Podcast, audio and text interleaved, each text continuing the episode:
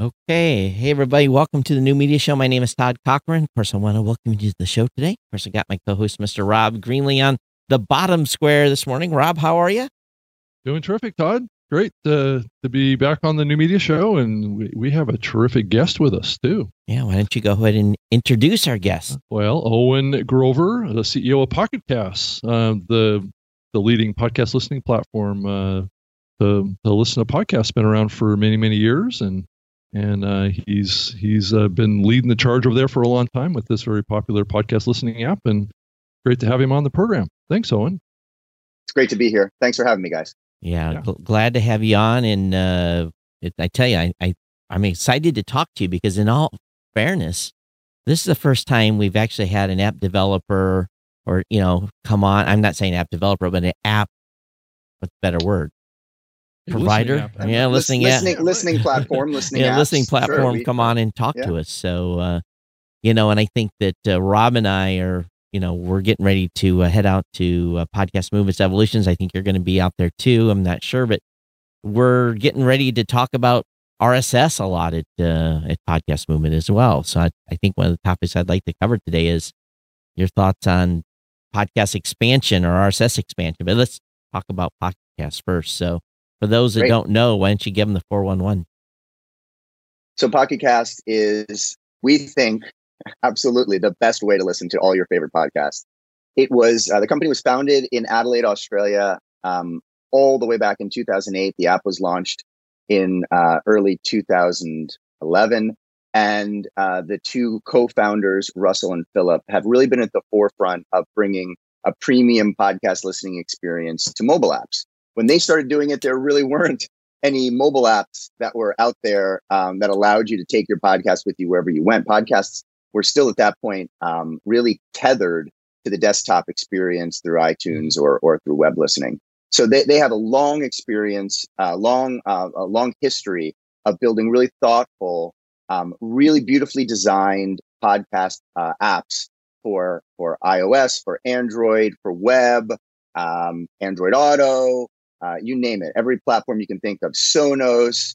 Uh, we uh, we recently launched um, Amazon Echo Skill. So really, um, our our theory on this is we want to be exactly where podcast listeners expect us to be with all the features and the services and the affordances that they're looking for. Um, I joined the company back in early 2018 when the um, when the the founders partnered with uh, National Public Radio, NPR, WNYC, WBEZ Chicago, and This American Life, with the goal of building out a sustainable podcasting platform, not only for public radio, but for independent producers of all stripes. And it's been my real pleasure to work with these guys on growing the platform, um, building out new business models, developing features, working more closely with the podcasting um, ecosystem, and generally just improving the app overall for, for all of our users. Rob, I, I know that you've got a lot of thought about things going on in the in the app space per se. I'm going to go ahead and kick to you. Yeah.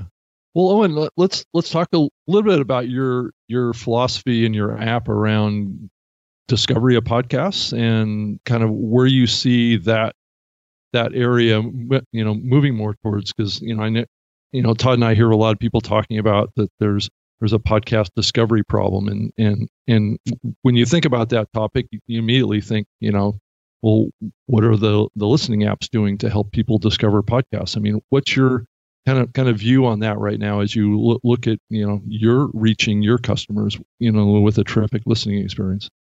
It's it's a really great question. When when people tell us why they appreciate pocket casts they generally uh, focus around three key areas. The first is we just um, have a really thoughtful design, great UX. It's really pleasing to look at. Um, it's a it's a fun app to use. It's really feature packed. Um, it's a premium experience. This, the second thing that they say is they appreciate the fact that we're dedicated to a seamless cross cross platform experience. Right? We're not just iOS. We're not just Android. We're not just web. Um, we're we're we're not just uh, you know uh, connected devices we're all of those things because we understand um, that this is table stakes thinking into the future. Um, podcasts should be available wherever listeners expect them to be, and and that's on any any connected device. But the third thing that they say, and this comes up as frequently as the other two, if not more, is our thoughtful approach to curation.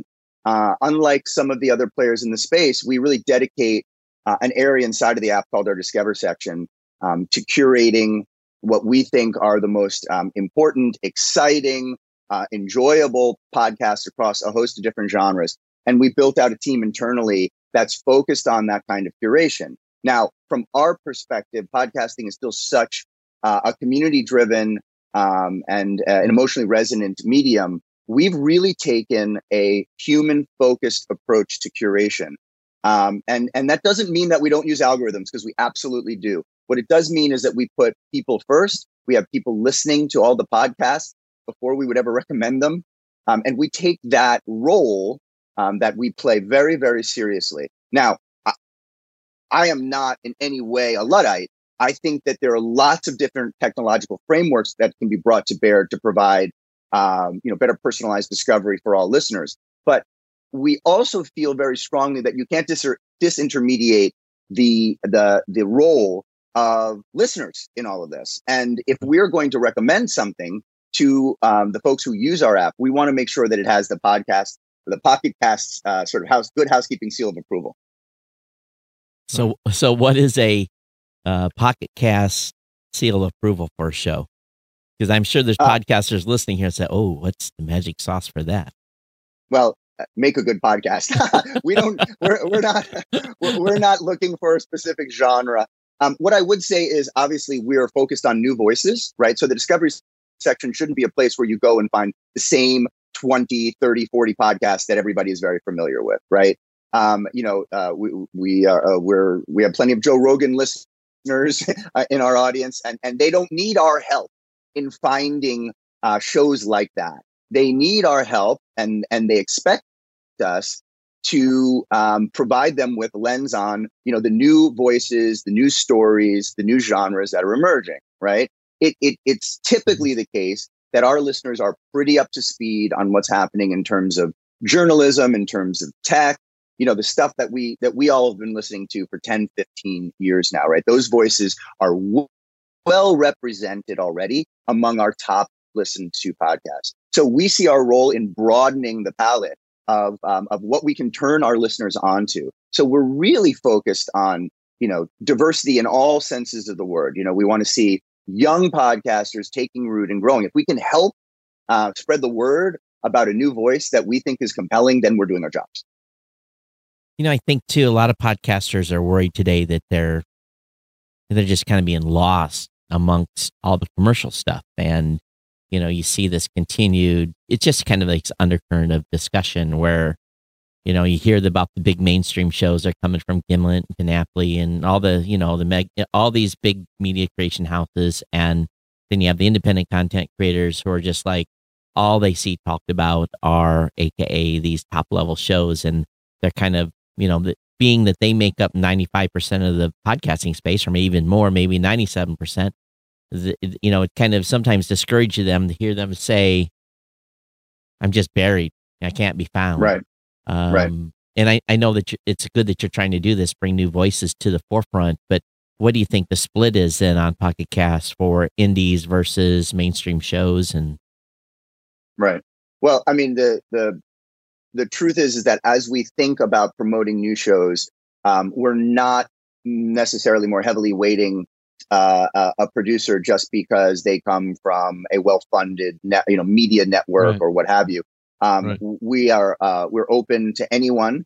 Um, you know, we have a, a, a really wonderful head of curation. Her name is Darian Muka, and if anyone out there would like um, to uh, submit their their podcast for consideration um, for curation or promotion within our app, you can just email her at Darian D A R I A N at pocketcasts.com. And she's very good, listens to everything, and um, is an extraordinary spotter of talent. She's really a, a key member of the team and really relishes this role. I mean, think about it. It's a job in which you get to listen to great podcasts mm-hmm. all day long, work with the top producers in the game, um, uncover uh, unheard voices, and play the role of helping to bring those voices to our passionate users. Now, you know, let, us talk a little bit about Pocket Cast for a second, you know, in all of this.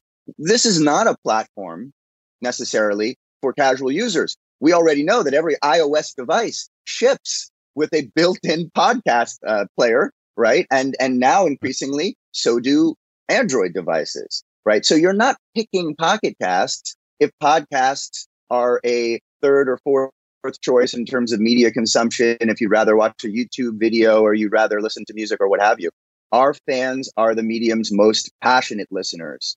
Our listeners are listening on average 10 hours a week on our apps, right? 10 hours on average, which means that half of them are listening more than that, if you can believe it, right? So again, putting we we may not be as big as the the the, the Apples or or the Spotify's of the world, but putting your content in front of our listeners means that you're getting access to a deeply dedicated, very emotionally invested group of the medium's most passionate fans. And that's what we do. Our focus is on giving them a great experience. And the only way we can do that, right, is by taking great care and demonstrating that we care about uh, promulgating great new storytellers because our fans don't need any help finding all the most famous publishers out there. These are super right. users. We can't tell them what they already know. We need to help right. them find something great that's new.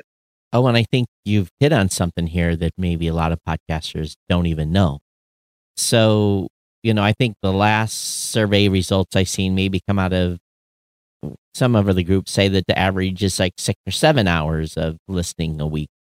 So yes. for you guys, you know, this should be a selling point going back to podcasters saying, listen, this is why you recommend Pocket Cast to your audience because people that are using Pocket Cast are listening for as much as 10 hours a week. And that means that, AKA, number one, the chance of them listening to your show is higher because there, there's just more listening hours being happening on the app. Even That's though, right.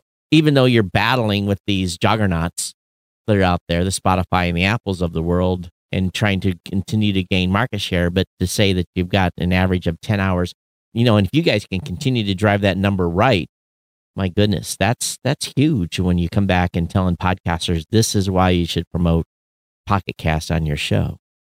Indeed, indeed, for us, it's critically important. Um, you know, th- this is yeah. No, no, go ahead and continue. I have a question for you after. Go ahead. Sure. So you know, um, we take that role very, very seriously, and we we do love to tell the world um, about that gaudy stat um, and you know, the thing that we've found that's been incredibly heartening is that in the midst of all this great competition, um, our usership continues to increase and grow uh, and flourish, and and and that time spent is very very stable. Um, I've seen it in the past six months be as high as 12 hours a week, um, 14 hours a week. I think over the summer was our high water mark. So um, you know, the, it's it's uh, it, it is a platform for deeply passionate fans, and we are really excited to in, to inter, interact with any new producers and publishers out there. We don't care whether or not you're doing it in your broom closet or if you're doing it in a well outfitted studio. What I would say, however, is if you care about the medium, you'll want to support a platform like ours because we're focused first and foremost on growing, right, and cultivating this medium for what it is, not as an add-on, not as a additional feature to to to filigree alongside of radio streams or alongside of on-demand music or uh, or algorithmically curated music playlists. If you care first and foremost about this medium, if you're deeply passionate about seeing podcasting grow and flourish, then we're a great platform to use. And the other thing that happened was back in September, we were we were a premium app, meaning you had to pay uh, whatever the equivalent is in your area, but um, in the US, $3.99 to download the app. And we felt very strongly that philosophically that didn't align with our public media partners. Our, our public media partners are, are, are dedicated to free and open access. And so what we did was we switched our business model to make the app downloadable for free. And then we offered a, uh, I'll call it a premium tier. Um, and then if you like, there's some additional services, new services and features that we put behind a very modest paywall and you can upgrade and that helps us drive sustainability. But um, in so doing, we've made the app available to anyone who's interested, and we've taken away that barrier of the 3.99 for for a download. What's your philosophy around um, subscriptions uh, versus following, and if you can talk about how that um, impacts uh, what a common term uh, of churn, right, around people connecting with shows. Um, you know, I used to run a listening platform my, myself for my content creation side, and I saw a lot of data that showed a lot of churn around people subscribing to podcasts. Are you seeing that on the platform where people are subscribing and unsubscribing and trying new shows on a continual basis? Are there any kind of ratios that you can share with us about what's happening in in that area? Well, um, what I would say is um, obviously we have our own data, and and what I'd say is our our, our listeners tend to be quite loyal, um, and they're willing to try, uh, you know, all sorts right. of new shows. Um, and right. and our uh, you know we tend to have uh, a multiple of the numbers of subscript of uh, subscriptions per user um, than right. you might see um, on a on a more casual platform um, where where there are you know less dedicated passionate listeners um, right. you know i think at the end of the day there, there are two pieces here which is um, you know you got to look at the the composition of the audience right so what kinds of people are coming into our front door right because right. we definitely do position ourselves as a platform for for heavy engaged loyal listeners of podcasts right mm-hmm. the other thing you have to mm-hmm. look at is uh, you know what kind of stories are you telling and creating uh, uh, the right kind of cadence and um, developing content that's really that's um, you know that's really compelling and my mm-hmm. taste may be different than yours and we're going to ask you uh, or offer to you a whole bunch of, of, of uh, a diversity of, of voices and storytelling styles and genres and formats mm-hmm. daily weekly fiction nonfiction you name it right all over the all over the map and it's right. just the case that when you offer new things, you know, some of that stuff is going to stick and some of it doesn't, but that's no excuse not to continue to do that with great consistency and regularity. I think that the, you know, we have users who have used our platform for years and years, right? And mm-hmm. um, some of those folks may have a very good sense of what they're looking for in a podcast. Some of those folks may be interested in in trying new things, but we definitely see it as our role not to overthink the different cohorts of users, but to be thinking about the best way to spotlight new content and new voices on the platform. Right now, we can curate based on device, we can curate based on geography. But in order for us to make um, a really big splash, particularly with the um, with the with with the curational affordances that are that are most visible inside the app, we don't want to mm-hmm. slice and dice our audiences too much. If we think a podcast is great, we're willing to put it in front of 100% of our users. Right. So, but as as listeners kind of uh, listen to a show for a while and then they unsubscribe and then they subscribe to a new show, is there any kind of data that you guys are capturing in that uh, to get an idea of what what the activity of a typical um, podcast listener is doing right now around, you know, connecting with shows at that level. Right. And I mean, because I saw it back when I was running the Zune podcast platform, it was about it was about fifty percent a week is what I saw. And I'm just curious if over time we've seen that churn number drop because the quality of content's gone up. I I oftentimes have wondered that the reason back in the early days of the medium that I saw such a high churn of 50% a week of subscriptions uh, was because the content quality was kind of all over the map back then. But now I think right. things have definitely improved. Uh, and I just wonder if that that if people are sticking with shows longer because the shows are typically better. Yeah, I mean, when I think about churn for our app, I'm thinking about users of the app. Um, right. And while, and, and I want to be really clear because this is this could spark uh, another two-hour conversation right. about PII and, and data on users and, and so on.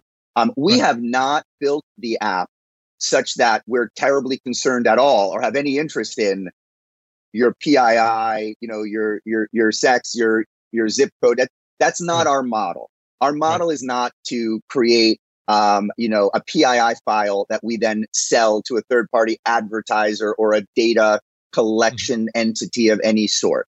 That is not the business that we're in. And we right. can certainly have a philosophical conversation about, you know, what advertisers have come to expect and, and, you know, the unfair, um, you know, ground rules that have been um, put in place for many years now by the Googles and the Facebooks of the world.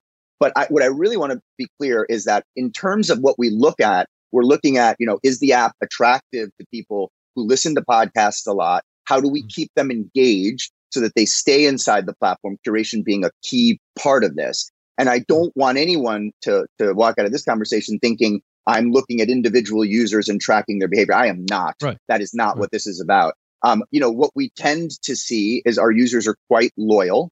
Um, so the stat you're asking about, I, I don't have in front of me, but the churn right. I'm really focused on is if I get someone into the top of the funnel and they subscribe to a, a, podcast or two, can I keep mm-hmm. them engaged and involved in using the app? Am I doing a good job of meeting or exceeding their expectations for right. what they're looking for in a podcast listening experience? And that's my number one focus. Sure. You know, I think getting to Rob's point, though, I look at, you know, having done my show now for 15 years, is that I know that listeners have stayed a couple of years, went away a couple of years, come back for a couple of years, went away for a couple of years. And I've got this long history to be able to, to know that internally that's what happens. But I think a lot of podcasters would kind of like to know.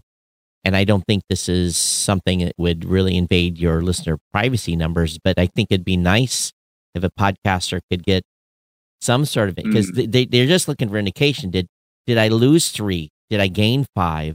You know, what, what was the, what's the ratio or, right. or, or did what's someone, the ratio of that? did someone stay two months or three months? Because it's real telling to a, to a podcaster if all of a sudden let's say they do an episode and they cover a topic and they lose 25 subscribers on an app. They're going to go, what did I do? How did I, why did right. I lose those? And it might give right. them some insights into being able to say, uh, I need to change this, that, you know, and change this in my programming to, so that I'm not having as much churn. And I think from that perspective, you're not really giving any, we lost Rob again. We're not getting any, um, The other one's set up to auto answer. This one is. But anyway, right, just right. get no, you know. It's, it's, it's a fair. Yeah. So it. it no, I, let me let me. I'll, I'll I'll answer that. I'll sure. answer that. So so um, I think you know if I take a step back and I hear what you're saying, um, it two things come to my mind. The first thing is Apple has been the industry leader in terms of promulgation of the medium, and I call them like an absentee landlord, right? They've they've been at the forefront first with iTunes and side loading onto iPods, and then obviously um, with um, you know with the the native app that they have uh, standard on an, on any iOS device you buy. That's for several years now, and I think that um, even going back um, to the latest update that they made to the latest big update they shipped to stats. I think it was in late 2017 or early 2018. Um, I, I, think what I'm what, what I've heard frequently from publishers is um, given the amount of uh, throughput that they represent, um, you don't always um, have access to all of the data you'd like to see, all of the mm-hmm. insights you'd like to see uh, regarding, you know, how your listeners are responding, reacting, um, you know, uh, churning, as you as you mentioned. And then and, and the flip side of that is the server side data you get from hosts also may leave something to be desired. And and with Pocket Cast, what we have is we own the last mile. Yeah. Right. And one of the reasons that I think um, the Public Radio Consortium that came together uh, to partner with Pocket Cast um, was so eager to do that was because owning that last mile in a world where you're competing with multi-billion dollar multinational corporations is critical even if you don't own uh, you know, a majority of the audience, you still own a, you know, a very dedicated and statistically significant minority.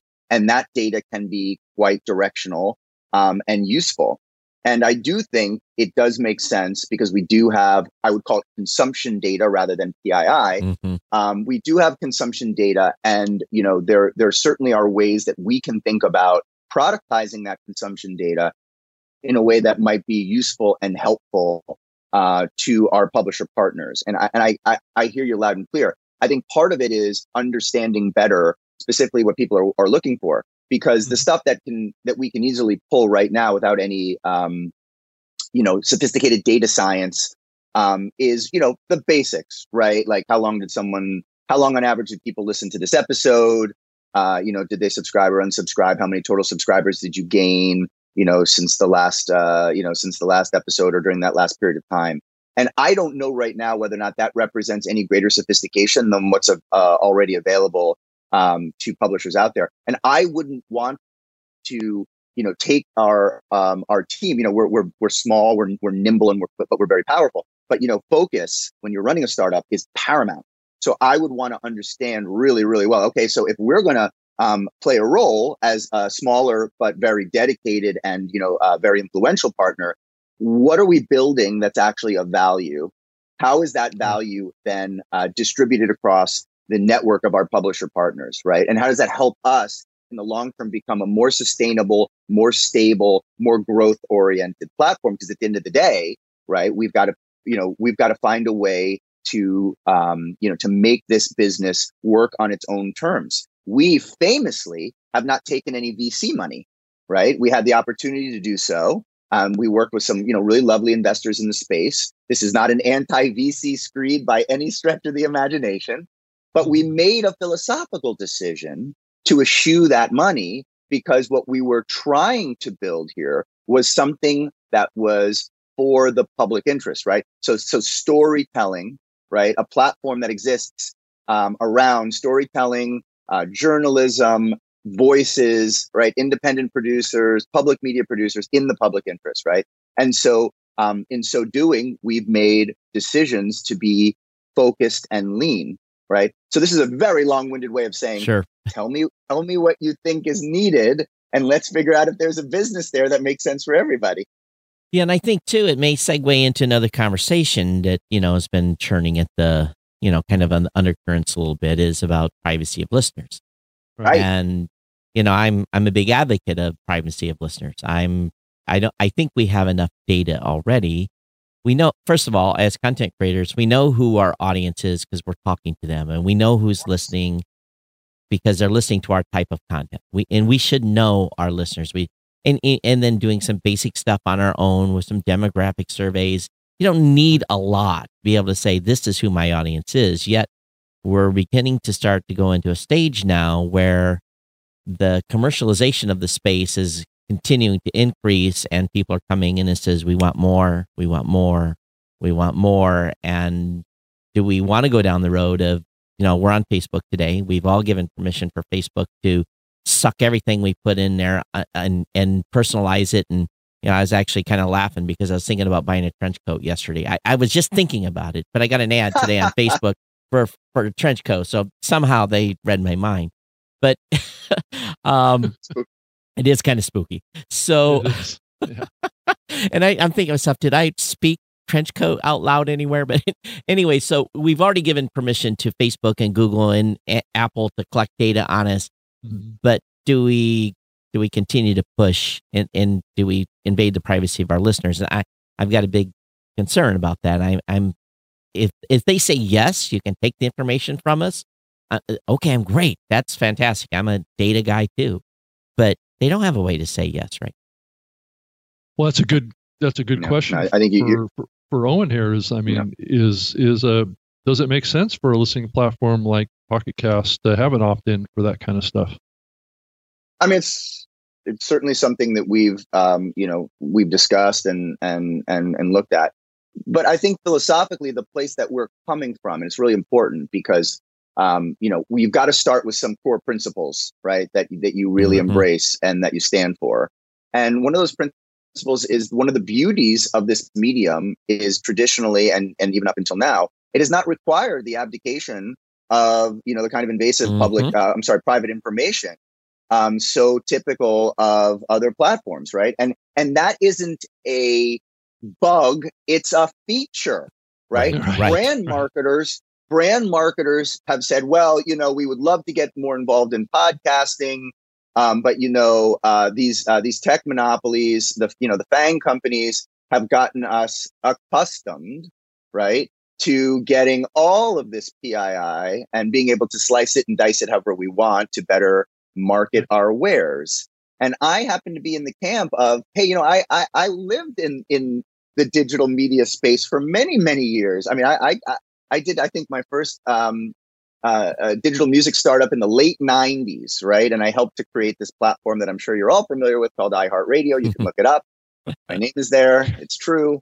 And, and so I lived that life and I've been in those worlds. And, you know, in every one of those steps that I took, you know, I really felt strongly that we were doing something that had a really clear and obvious consumer benefit. But at a certain point along the lines, uh, the the cat got out of the bag in a really profound way, and I think it created unreasonable and unfair expectations on the part of brand marketers. Now, of course, getting brand marketers involved in podcasting means that that it's a rising tide that'll lift all boats. A lot more money in for producers, uh, you know, monetization options. And by the way, that shouldn't be the only way that, th- that this that that you know that this medium gets monetized. And those unfair expectations do not need necessarily to apply to this medium, right? And so our founders, Russell and Philip, who are terrific, you know, wonderful, thoughtful, um, bright, effective developers, smart strategists, like and I, like the, we wouldn't be working together if we didn't philosophically agree on this tenet, which is that if you don't have to collect the data, you shouldn't collect the data. And in as right. much as you are collecting data, it should be very, very clear to the user what they're being asked for, why, and what benefit it gives them. There's just too much data collection that happens without the consent or without any sort of value proposition being clearly articulated to users. And I don't care. Look, I'm on Instagram. I, I try not to spend too much time on Facebook, but I'm on Instagram so I can post pictures of my family or a concert I go to or something like that, or a great podcast event that I attend. Um, and, and, it's fun. And I, I, again, I'm not here to decry these platforms. I'm there to say that the beauty of the medium is that it doesn't require that we abdicate any of this stuff. And why wouldn't we want to protect that? Why would we be in a mm-hmm. race to meet these platforms that have so clearly betrayed the public interest?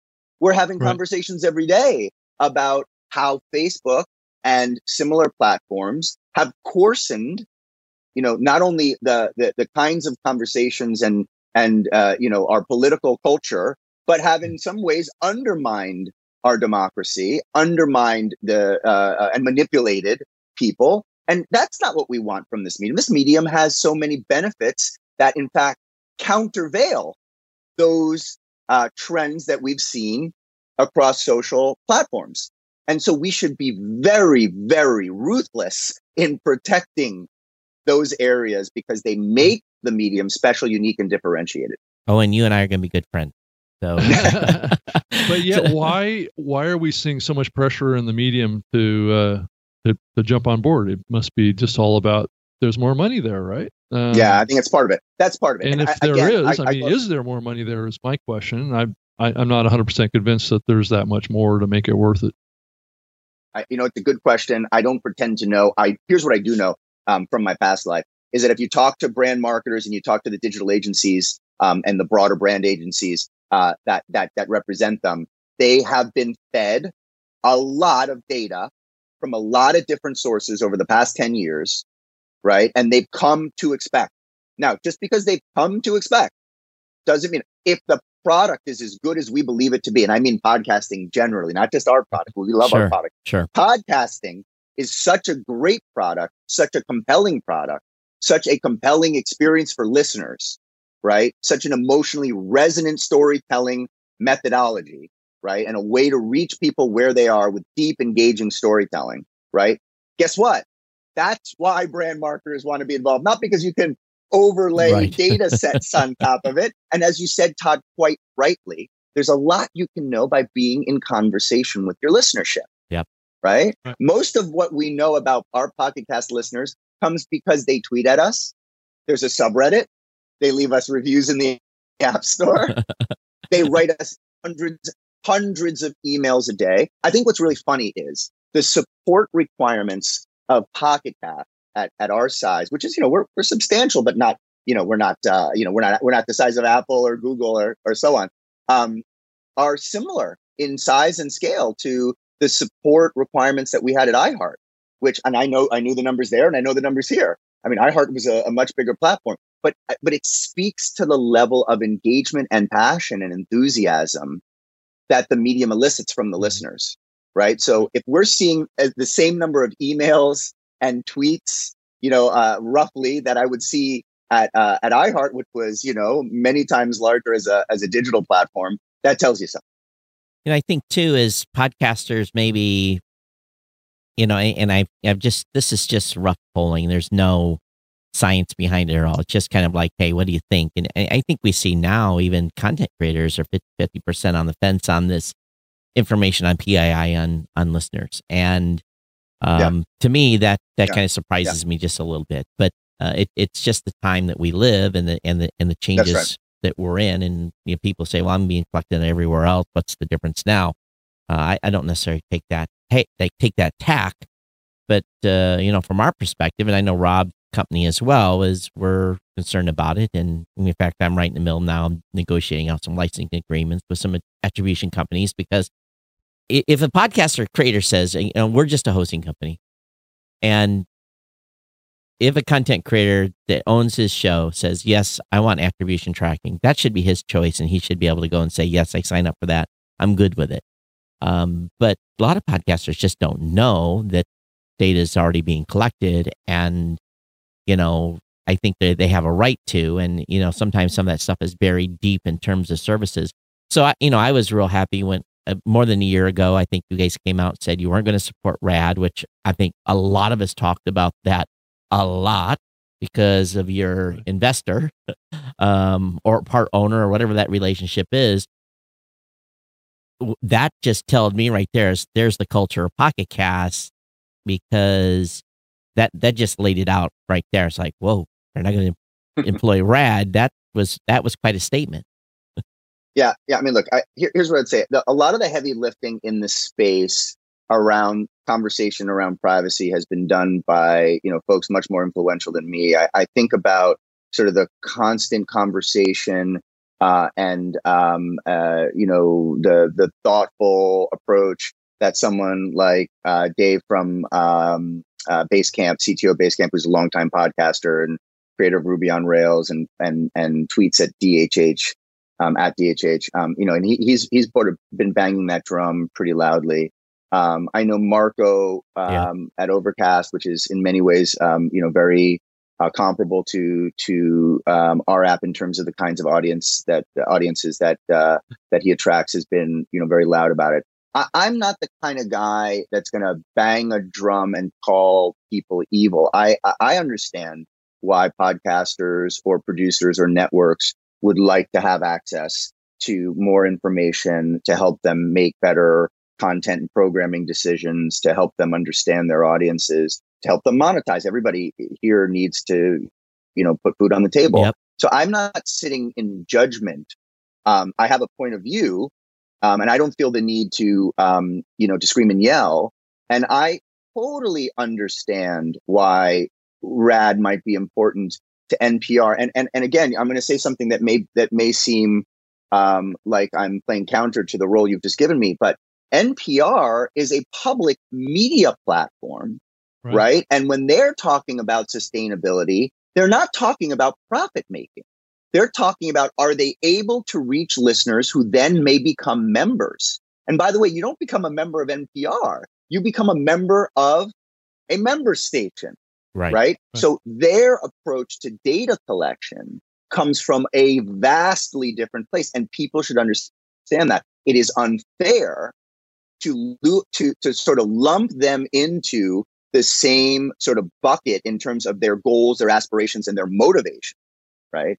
Hmm. As you would a corporate profit making entity that's in the business to build a you know new ad tech layer and and needs the data or else their business Right. model will fall over.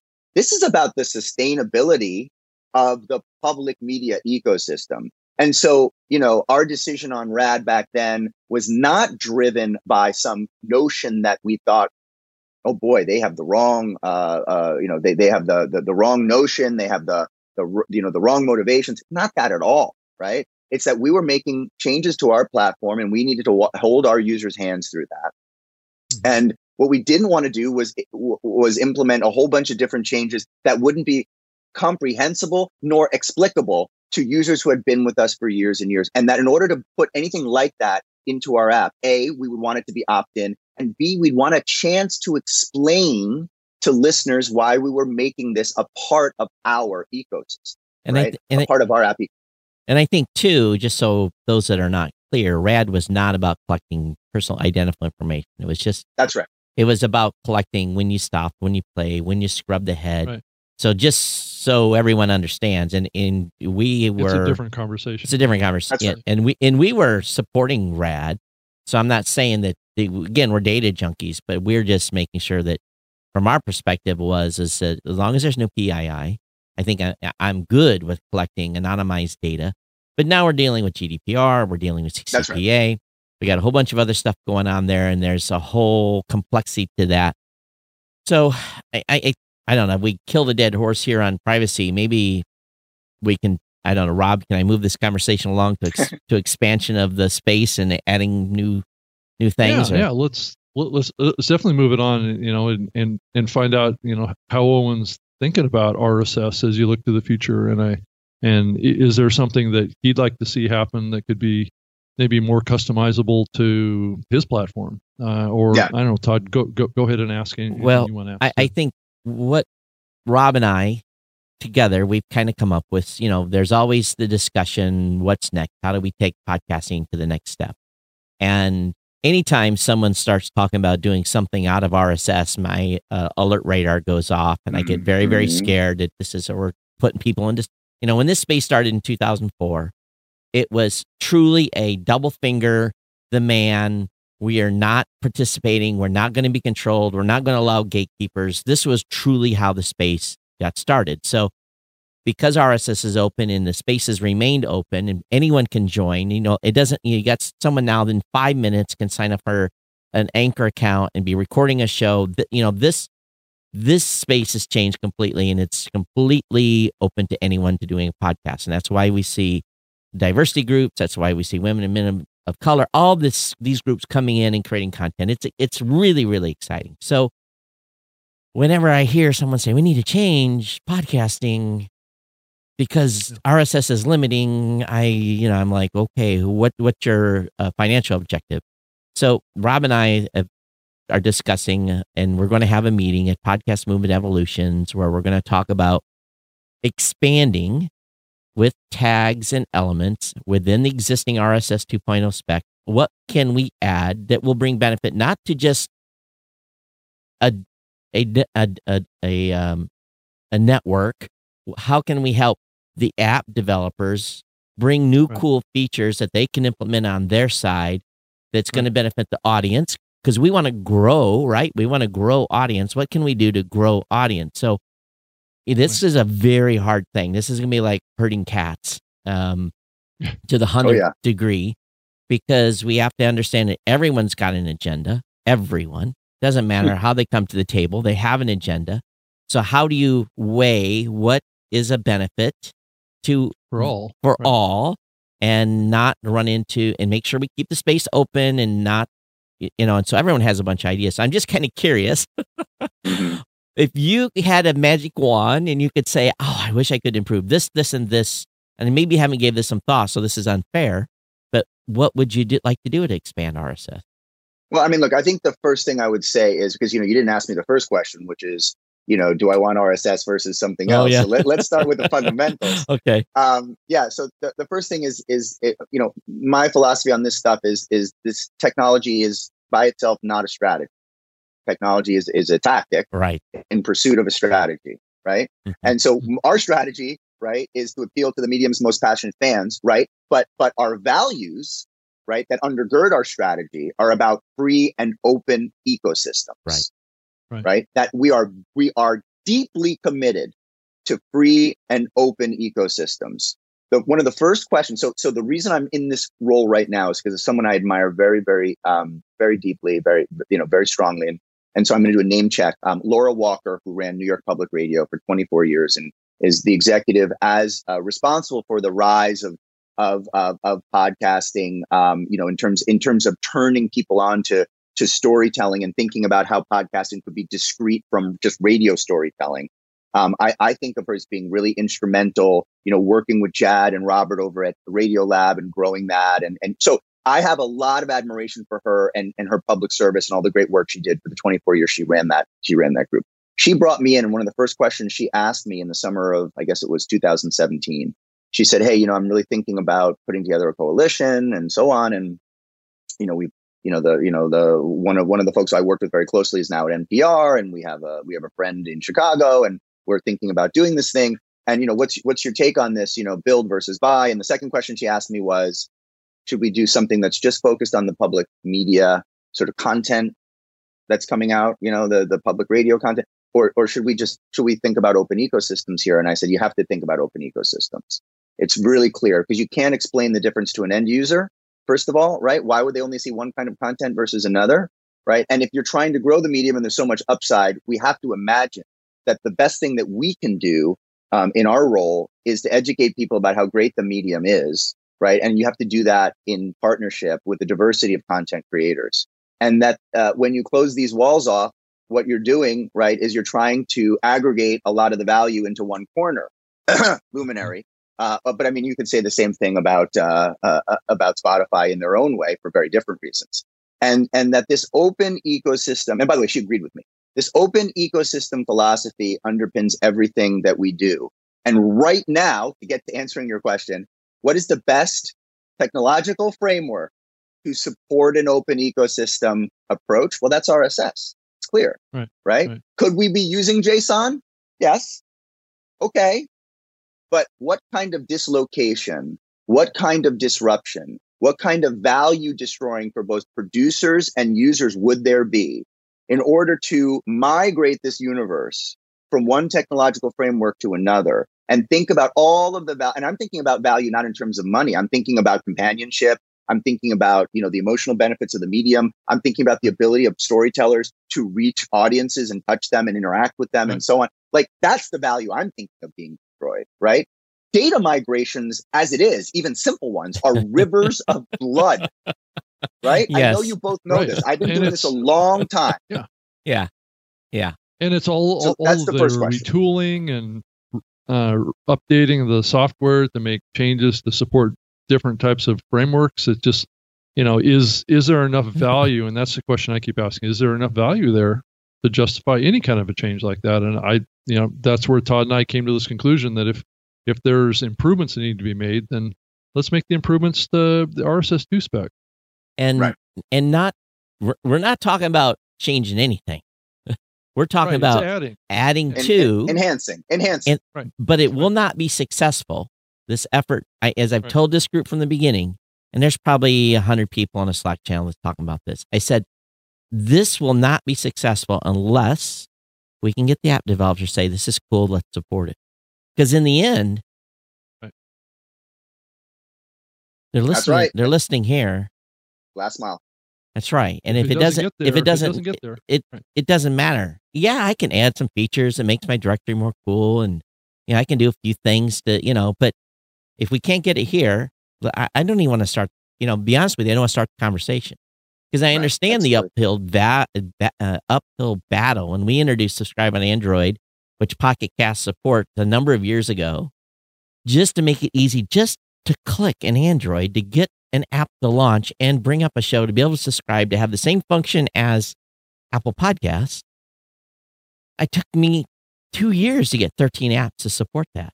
And you know, yeah. so it, that was one, and it was like eight lines of code, and we gave the code away. I mean, you know, to just cut and paste in your app and you're and you're good. And I'm simplifying, it's probably more complicated than that. But if we're going to make changes and add stuff to RSS, I got to have at least Marco, you guys. I gotta, I, I gotta have, you know, the top 10 apps say, yeah, that's cool.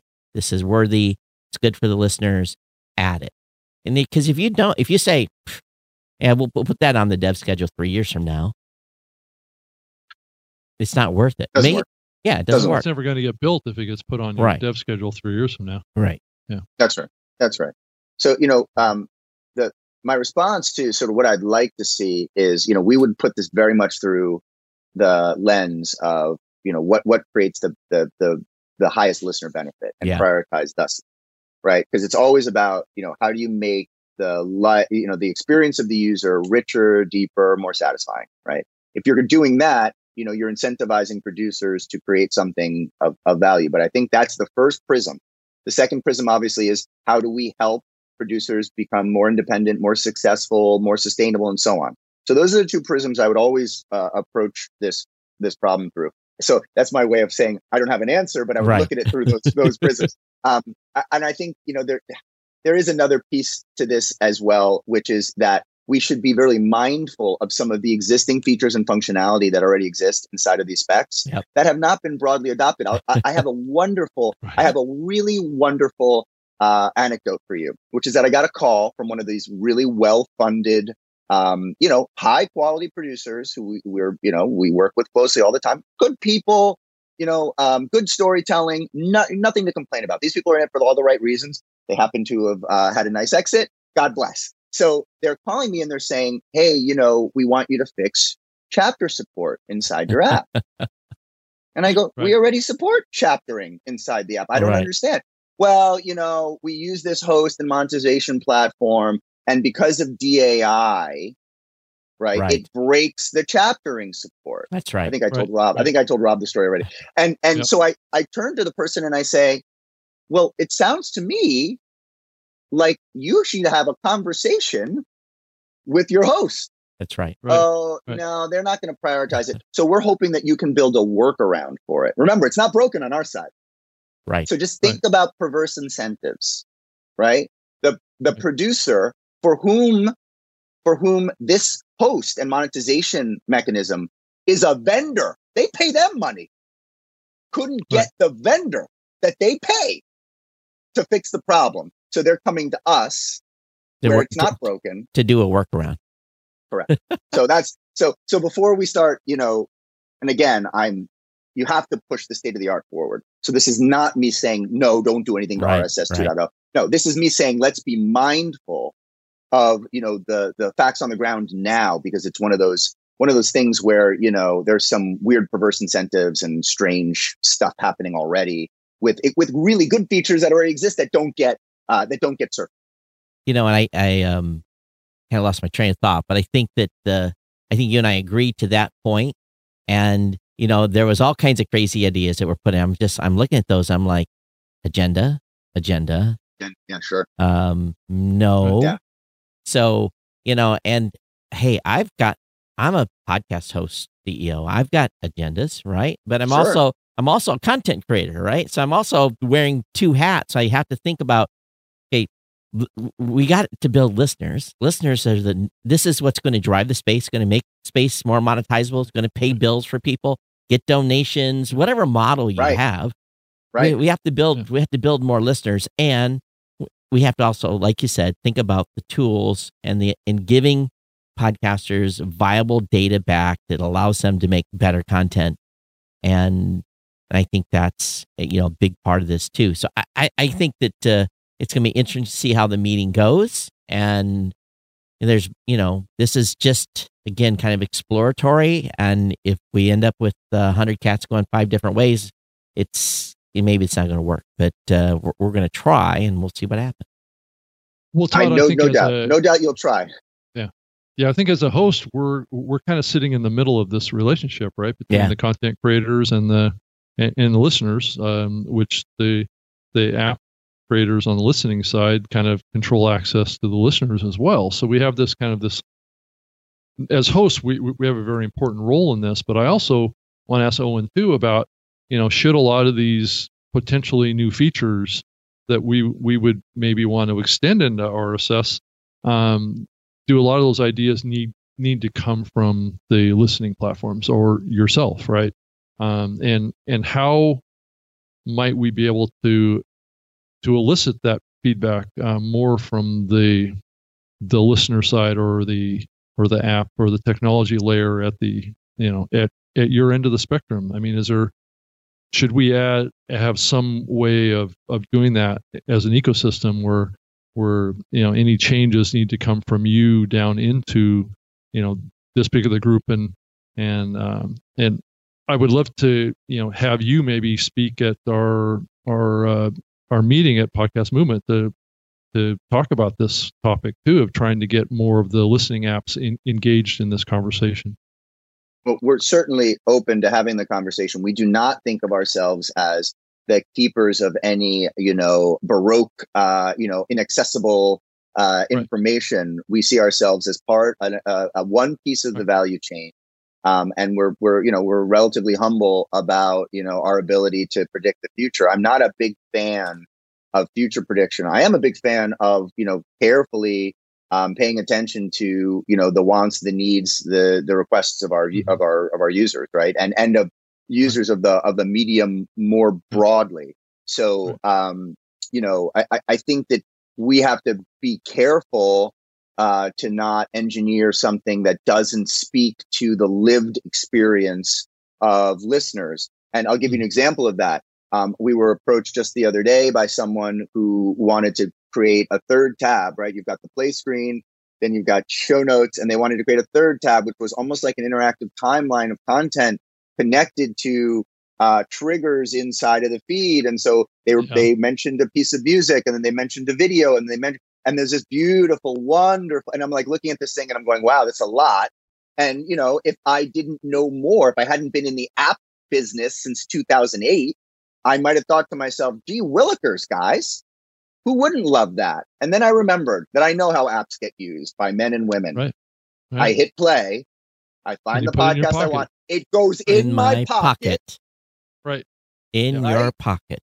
and then I don't There's take it out so again until either that Owen. Program, right? So, so we just again, the again, I, I, I, people who don't come from the space, particularly people who don't come from audio, are always in this place. Not always, but often in this place of being very jealous of the mediums that require that you do this, Right. right? And what's beautiful about podcasting? What's beautiful about it is I can walk my freaking dog and not get run over.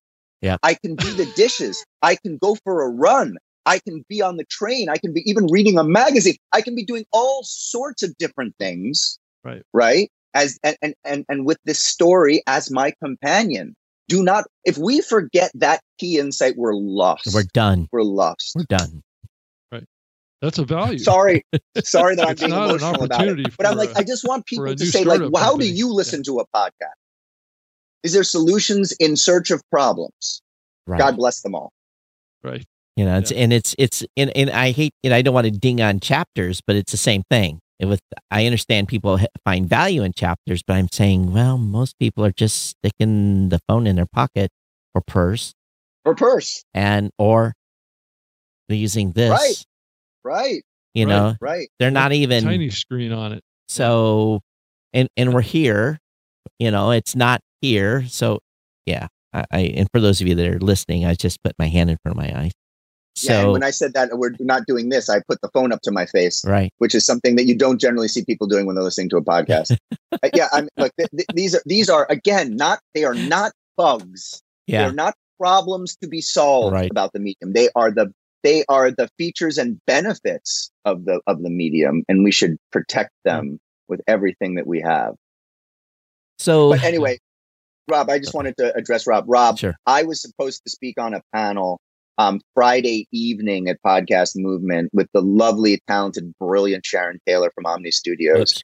Um, Mhm. I, I have to be, unfortunately, with my parents that weekend. So, because of the lateness of the panel, I had to bow out, which I'm very sorry to because I would love to see all of you guys out there. And of course, it was my pleasure to do anything where she was uh, associated with it because she's a firecracker and brilliant.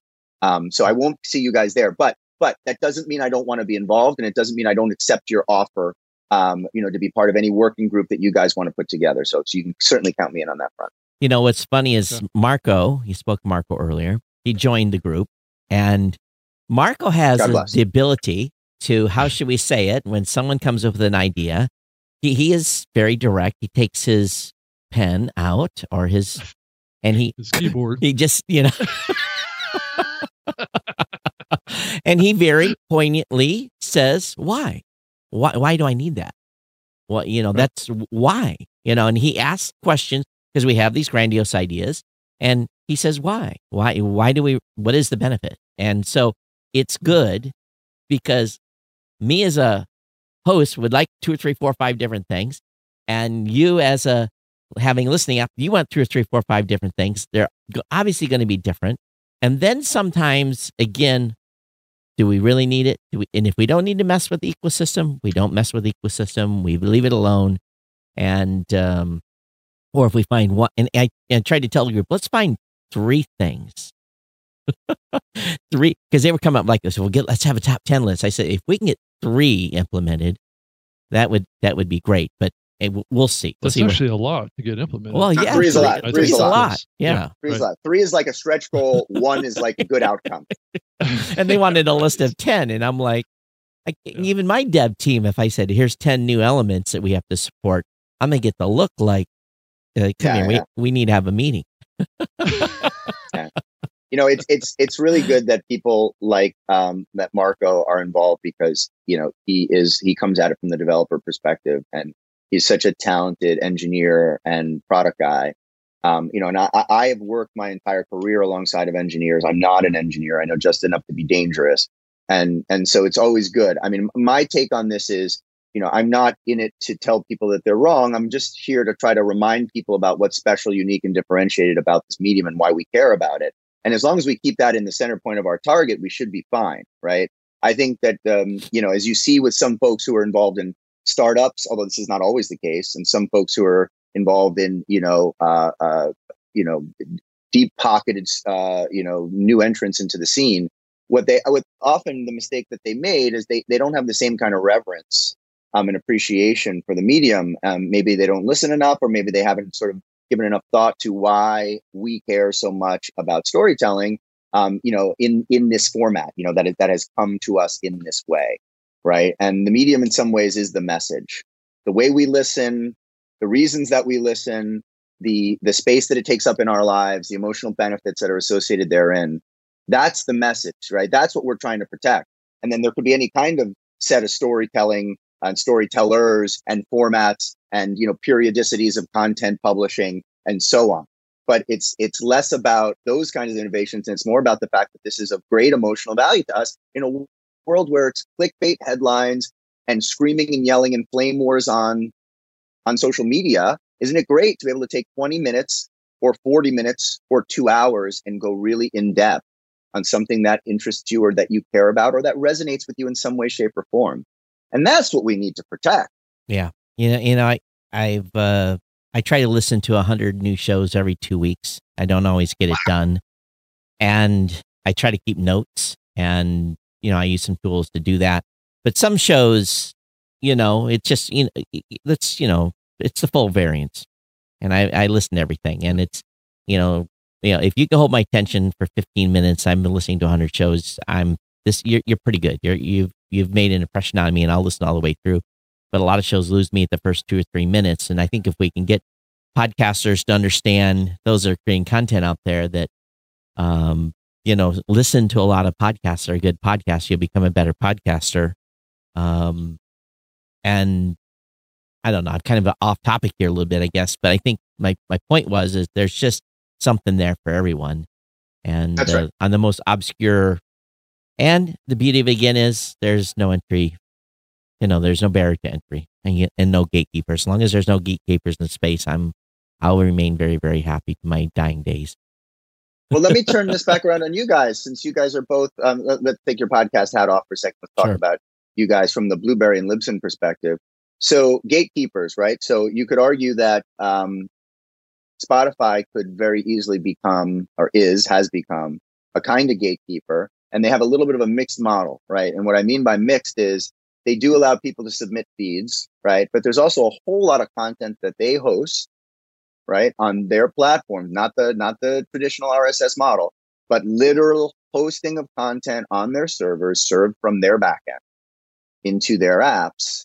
And mm-hmm. how do you think about the relative risk versus payoff of access to their captive audience versus their very open, at least they're not trying to lie about it, desire to kind of corner the market and the way that they can achieve the right kind of market dynamics and economic outcomes is for them to control as much of the value chain as possible. And they're not lying about it. They're being really honest about Right. it. So how do, as as hosts, how do you think about the trade-offs there? Because do you worry that they're that they're, you know, that they use the open nature of the ecosystem? Now I'm leading the question a little bit just to the point where they have as uh, a center of gravity big enough where they can pull the rug out underneath from underneath us. Well, if, if you if you look at what they did, is they were they're very tactical, and I think they maybe didn't realize what they were. Maybe they figured out as they were going, but you know they made a partnership with Libsyn initially and got this groundswell of shows that wanted to be in.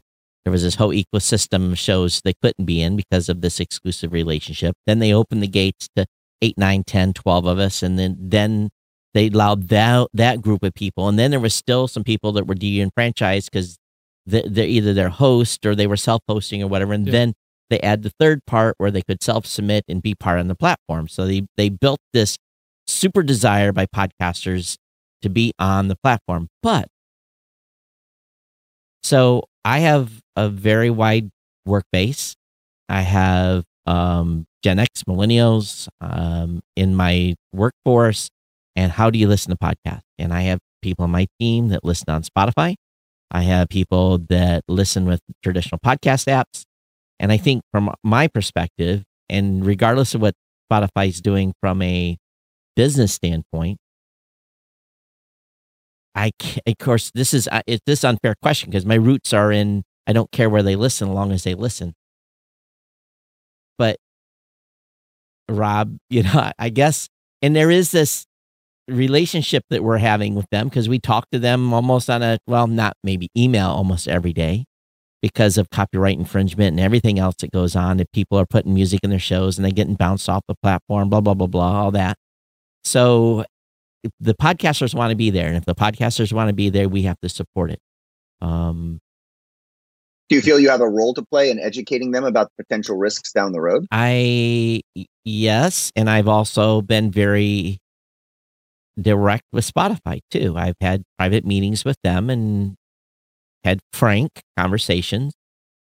Now they can take my input and take it for what it's worth and our podcasters but we you know we have I, I don't know i don't want to be the old curmudgeon and say you have to be careful i don't know rob what do you think about this i don't know maybe i'll step back Well, I don't think that uh, that what Spotify is doing is really that much of a risk to the medium. First of all, um, Okay. just just just for the simple reason is that no one can capture the open nature of the podcasting space and control it. Uh, I think a lot of a lot of folks that are fairly new to it think that they can. I would put Spotify in that uh, area. Um, but if you really back up and you look at the big picture of it, um, you know, even an Apple um, can't do it. Even, I mean, the largest companies in the world, I mean, they just can't contain this. Um, it's not something that is, I don't think, going to ever be successfully converted into dominated and controlled by a proprietary platform in its entirety. And I think uh, Spotify can try. They can they can post stuff on their platform, but and and also make it available off their platform. But at some point, there there is going to be pushback from external distribution off of Spotify as they push harder into that area. It, you know, there is a potential at some point that Apple could choose not to take content from Spotify, or or you guys could choose not to take content that's hosted on Spotify for competitive reasons. So, you know, I think that there is a natural balance that can, that that will happen. Um, that that will um, keep you know this medium more open.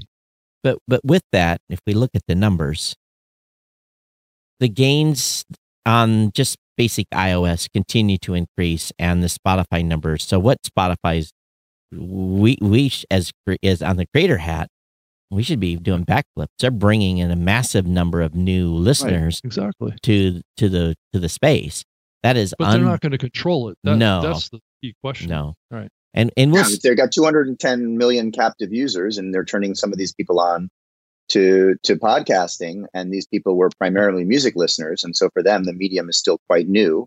yeah. And in as much as they can convert those listeners, that should be good for podcasting writ large. Mhm. Um, and you know, I think you know Rob gave a pretty interesting and I think compelling, uh, you know, rebuttal to worries about them trying to you know close the drawbridge, as it were.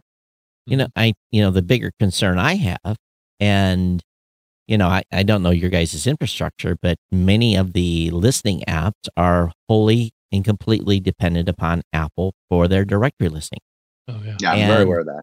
and Mhm, you know mhm. so you know and again agenda time so just you know being straight up you know i've got 800000 shows in a directory that we have apis that can be used to to populate apps and update them and so forth so I'm not worried. I know that if Apple ever pulls the plug, you know, my phone's going to explode. That's that's cool. We're we're we're here and we're ready.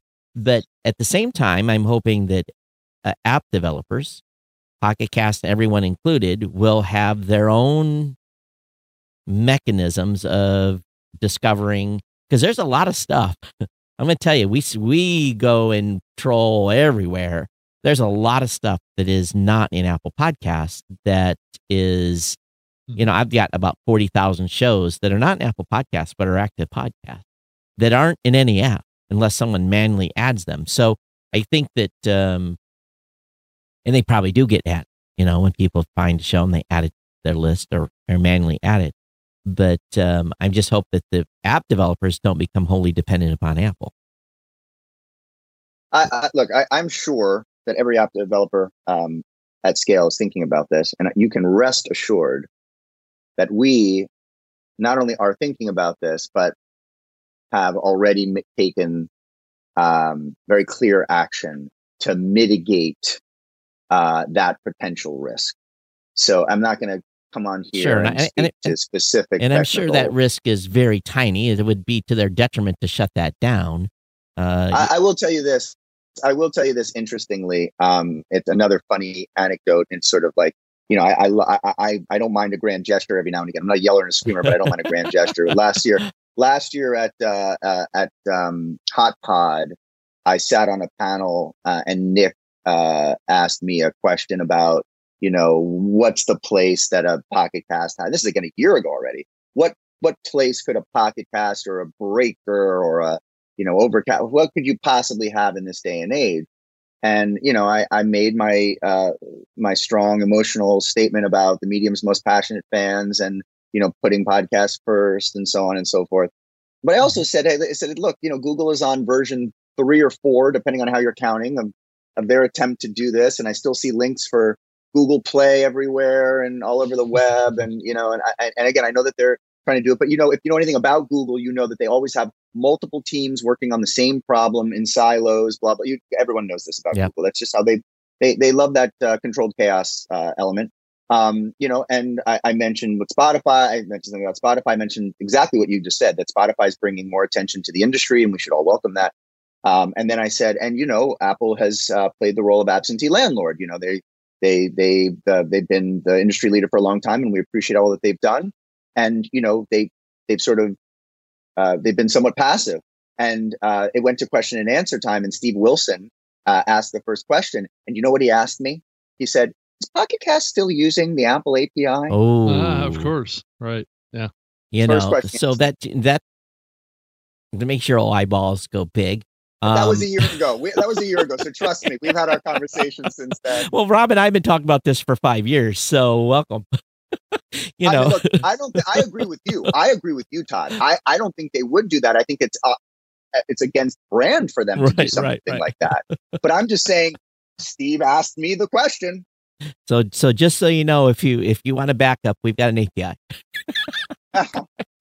By the way, so, uh, I, I, think our friends at I think our friends at Acast have a backup. I think there are a lot of people out there who are thinking yeah. about. So, right, right, right. But you know, if we think about Apple, though, well, look what they're doing. I think they have woke up. Sure, I, I agree. I you know we've seen some activity here in the last uh, nine months or so that says Apple has taken notice of what Spotify has done. So we'll see. And those guys don't like each other. Those guys do not like each other.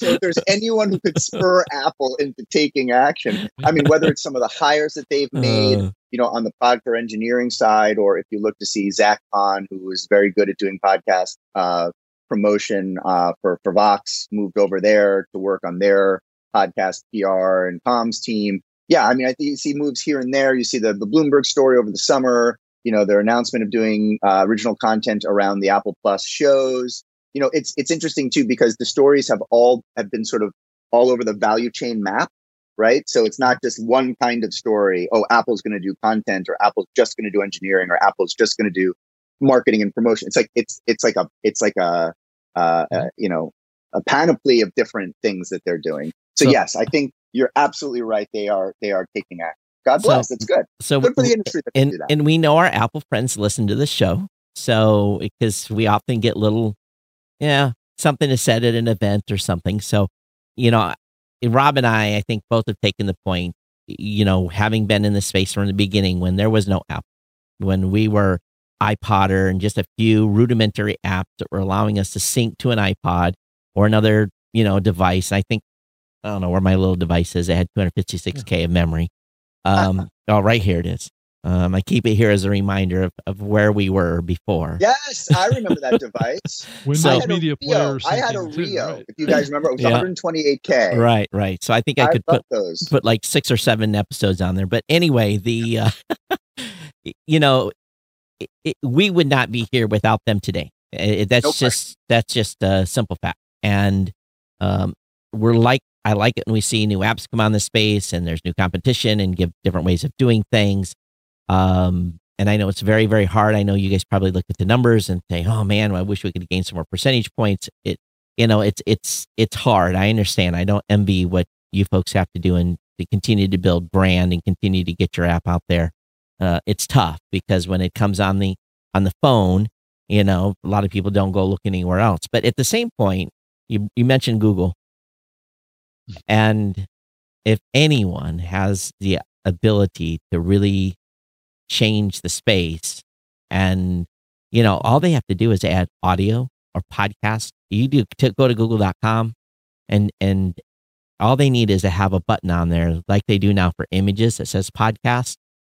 This Todd, they used to have that. I know, but if that was ever to be put up there as a as a Right. as a you know a, not a parent, but a you know I know not a child, but a parent linking on that page, it could change a whole bunch of stuff. But at the same point, the the the strategy for Android so far has been horrible. But they're faced with OEMs that they have to negotiate every app that gets put on a on a Android Right. phone. So what do they? You know, they've got Gmail, they've got their four, five, six, seven, ten app.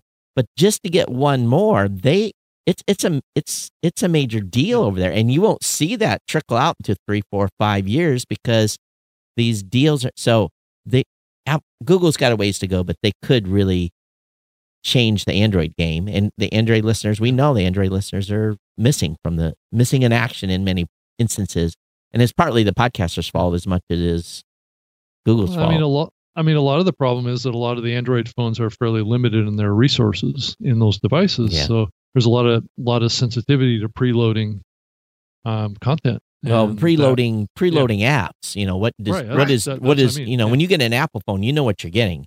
You know it's Right. been Right. they they own that, and Google doesn't own Right. all the phones. They can't tell Samsung. You know, Samsung does its preload, and they have, and then Google has to fight their their OEM apps that go on there, and that's why I think we haven't had an OEM podcast app from from Google that automatically delivered on the devices. Yeah, and in micro, you've just described the macro reason for why Apple is the most, um, you know, valuable consumer blan- brand on planet Earth, which is that they, they own the entire value chain, Right. right? And they have been very good stewards. I think I got my first iPhone. It was the iPhone three, so which was uh, technically the second model, um, and I've never looked back. Uh, the devices work. Uh, it's a great product. I am skyping to you from a MacBook Pro. I'm a Apple fanboy. I'm wearing AirPods, right? So you know their stuff just works, and and they own the entire value chain. And with Google, it's quite it's quite a different uh, platform. So it's a little bit apples and a little bit apples and oranges, but it's not just that they uh, they've owned these platforms and been good stewards of them. It's also that they have been you know um, as a company very focused on creativity and creators. Whether we're talking about you know the fact that you know in their lean years in the 90s, graphic designers still loved using Macs uh, to the fact that so many musicians use Macs to compose.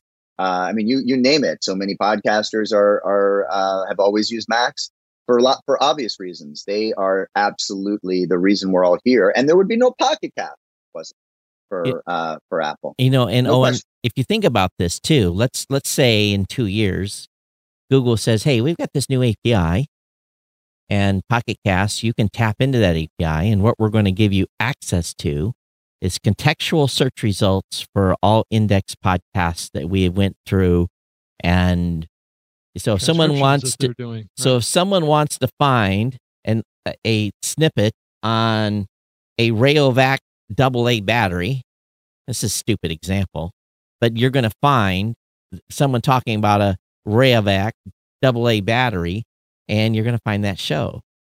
And I think Google has the opportunity, and will, number one, will they open that up to you to let you tap it? And number two, are they or will they keep that contained and try to move the space as if Spotify has a little bit here? So I and I I don't know, we'll see, but I think they it depends can, which part of Google you ask, right? right. You know, but they are the 800 pound gorilla. They could kill us all in an innocent, you know, so we could all be out of business. Um, or at least the hosting companies could, be, you know, we, well, we wouldn't go out of business today, but it, it would be very ugly, uh, in Indeed. a few years. So we'll see. Yeah, we are all rounding errors of rounding errors for these people. There's no question. Right, we are.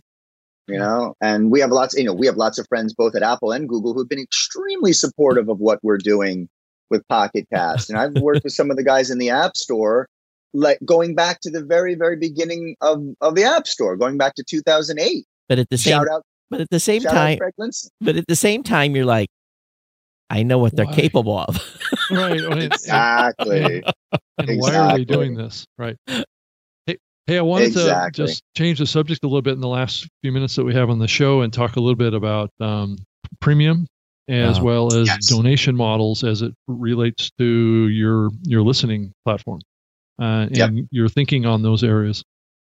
So, um, as it pertains to paywall content, um, you know, I think the jury's still out only because the medium still has so much headroom to grow um, in terms of uh, just um, you know the the onboarding listeners into the app. I think the last uh, data that we saw uh, from the Edison research was that just about 50% of Americans um, had ever listened to podcasts and 33 ish percent, something like that, were listening uh, regularly, right?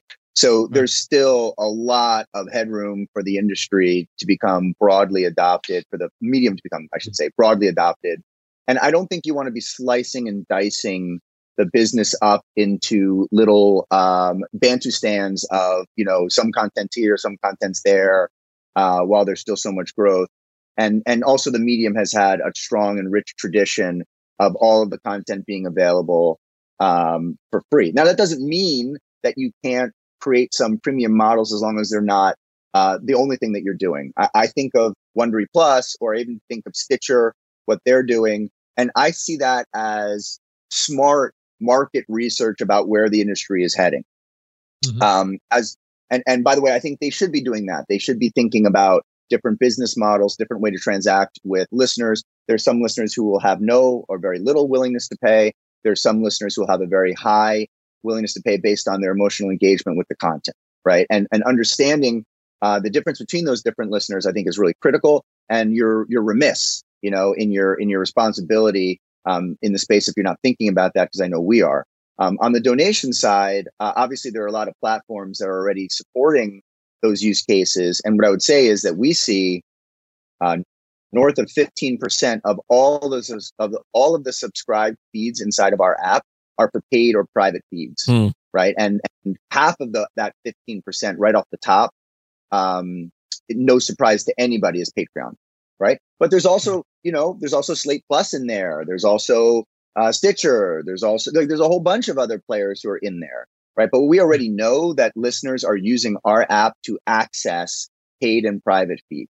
And then the last thing I'll just mention is obviously um, our partners are public media, and they're thinking about how you create, uh, you know, scalable uh, digital membership and podcast membership uh, options for engaged listeners. And we want to be part of helping to solve for some of those problems. I think what's what we need to figure out for ourselves in podcast is how much of the value chain is it appropriate for us to own?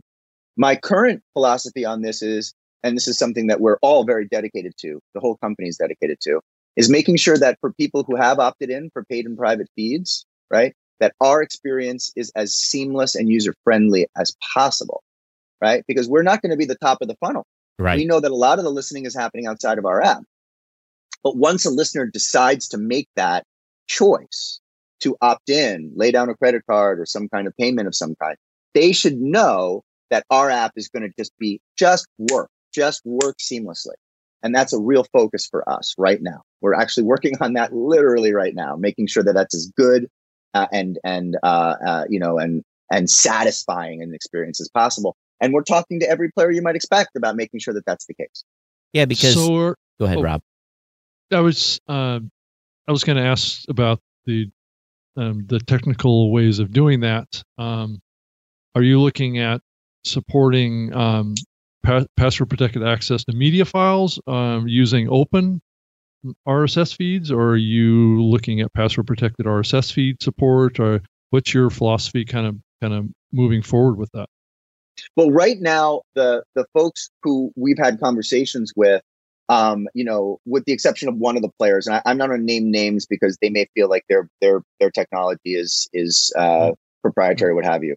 But most of them are just basically using simple, you know, separate RSS feeds for the private content, and and everybody right. understands that there are issues. And it's all that. open. it's all open. It's not password protected. Yeah. It's so so far, unique feeds. So far, there, yeah. There's one. There's one. There's one player in particular who I just had a conversation with who actually is doing something where there is an authentication model of some right. kind. We don't right. want people to have a, like a web intent open up in their face and have it re-authenticate. We need to create a way, uh, you know, to recognize that user so that it's seamless, and that's something we would have to work on. But it's absolutely part of the conversation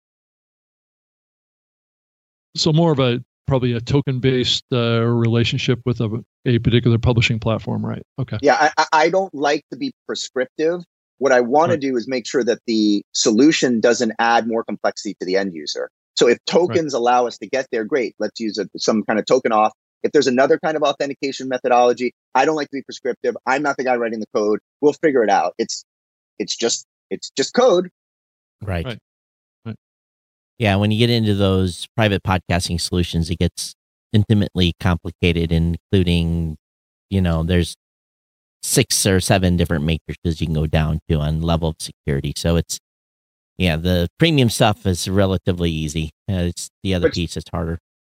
You know what I really like though? I really like how many bright, thoughtful people are coming into the space and trying to think about this idea specifically. I mean, I just think of one example would be Amira Valliani, who's um, at glow.fm. Cool. Um. She's not the only example, but she's a really good example of someone who came into the industry for the right reasons, is trying to find the right kinds of partners, is trying to build a solution, you know, is thinking about this in terms of community, not just in terms of dollars.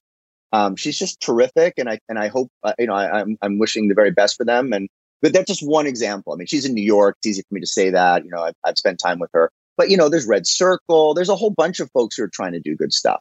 And um, you know, I'm not here to try to pick a winner. I'm here to try to make the experience uh, for the user uh, as pleasant, right, and enjoyable and seamless as possible. Rob, we got about three minutes left. Any last questions? What's your thoughts on the the overall growth of the podcasting medium? Are you feeling that we're going to see faster growth here in the next couple of years than we've seen over the, the, the prior couple of years? What what's your kind of growth prediction on what's happening to the medium? Do you want me to put my Tom Webster hat on? Shouts I to do. Webster. I do. Where are you at, Webster? He's probably watching. He's probably right now, watching. Webster. He usually is. Shouts. he knows I'm a fan. He knows I'm a fan. Well, I mean, if Tom's research is any indication, yeah, you know, the velocity is increasing and we all should be super, super excited. Um, you know, I think a lot of it is is getting the the is moving from that place of awareness of the medium to okay, yeah, now I'm ready to actually try a podcast and go through the motions. Like, oh, I read about it in the New York Times. I was just reading the Weekend Times before we jumped on this call. They just had an, uh, a whole uh, page in the art section about podcasts that they would like. You know, they just did an editorial piece about eight or ten podcasts. Everyone should check it out today in the Times. Uh, support good journalism um, that uh, uh, and it wasn't even a big thing. It wasn't even like they had to explain to the listener what's a podcast and where you should. Li- no, they're just mm-hmm. like, here, a great podcast. This is great storytelling. Like it was no big deal. I always look for indicators like that, Me you know, too. in terms of are we rounding the corner? So yes, the velocity, in my opinion, is increasing. You know, for us, the trick is the top of the funnel is getting filled really quickly, but you know, we sit further down the funnel you're going to have to be really interested in the medium to want to take a look at us. So how right. quickly are those people who come in the top of the funnel graduating to being, you know, advanced, passionate, you know, really dedicated, really, really, in, you know intellectually and emotionally engaged listeners. The key is to get give the podcasters something that makes them talk about your app on every single show. So, so true. yeah, so that that leads me to think that your your philosophy in the medium is is pushing you towards thinking of your app as the premium experience on the listening side. Is that Hundred percent. is that Hundred right? percent. Okay. Hundred percent. And not only that, you'll see something from us within the next couple of days if you if you're uh, if you're a, uh, a, a astute observer of our app. You go into our Discover section, mm, maybe even Monday, and you take a look around. You'll see that uh, we're rolling out some new features that are very listener focused in terms of how we present lists, guest lists, curation, so on. But also something that's very focused on uh, meeting the needs of of uh, podcasters who are trying to um, you know match their content with the right audience. Right. And we're really excited for that. Exciting stuff. Well, I I'm just absolutely thrilled you came on the show and and Rob was able to make this connection with you and get get you on because really we don't get this perspective too much. We're always kind of complaining about it. And uh, so it was nice to be, yeah, we, you know, we're just like, why don't the app developers do this and do that? Or, you know, and so it's good to have your perspective. Uh, but I want to thank you Yeah. for coming on. Rob, uh, Great fun. yeah, Owen, what's, I don't know if you give out your exact contact details, but what's the best way for people to, uh, no, to reach people out to can, you? anyone wants to reach out, Owen at pocketcasts.com. So that's that simple. I mean, by the way, it's not hard to figure out anyway, because that's what we all use, just the first name and pocketcasts.com. And my uh, Twitter handle, I, you know, Twitter is a lot of fun. Um, I'm not like, uh, again, I'm not one of these yellers and screamers, but I like, uh, enjoy thoughtful conversation. Og at Ogrover. Um, and shout at me, shout at me. I, I really enjoyed this, guys. You guys are both super thoughtful. You know, I, I've been an admirer of Rob since his Zune days. Shouts to Zune. Uh, great platform. Loved all my friends at Microsoft back in the day. Um, and I really appreciate what you guys are doing and what you're standing for in the industry. So thanks so much for having me. I appreciate it. Thanks for Yeah, being well, on. thank you. Yeah. Uh, Thanks. All right. Thanks so much. Take care. all right, guys. Talk soon. Thanks. Bye. Okay. Bye.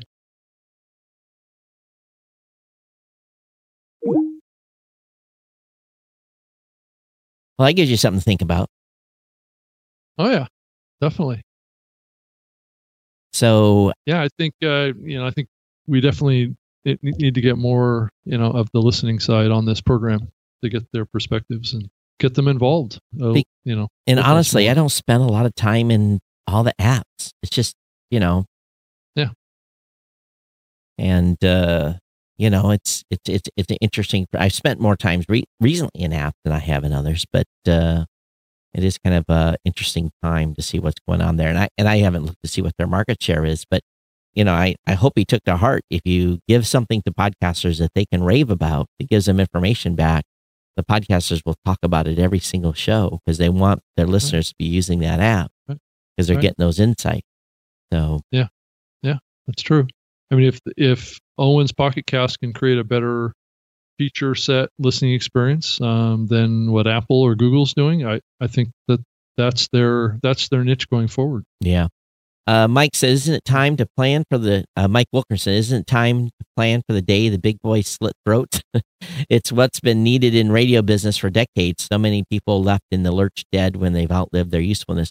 And, you know, Mike, it's interesting because I've been I had several calls this past week with people in radio, and uh, radio's starting to realize, you know, that uh, I, I, was predicting radio had uh, 10 to 15 years left. And I talked to somebody in the radio industry the other day, and they they don't think it's got that much lifeline left. So I, I thought that was kind of, and it was a heavy duty industry person. So I thought that was interesting. And then I had to laugh about some other things I was told, but I'll keep that in confidence. But uh, that radio doesn't get podcasting yet. So I don't think we have to worry about them completely yet, but they'll figure it out. And Well, it's almost. I mean, if you look at what's really happening, is that the radio's um, creating separate divisions. Yeah, and and radio's radio and podcasting's podcasting and they're two separate mediums and radio is definitely thinking like that they may not be saying that publicly but uh, their actions speak louder than their their words of, Yeah. of sorts and that's clearly what's happening okay. So are we going to be back here next week? I don't know what's what's I, I what's think next week? I, think we are. Uh, I think so yeah Yeah. So, all right, everyone. We'll be back here same time, same channel next Saturday at 12 Pacific, 9 a.m. Eastern.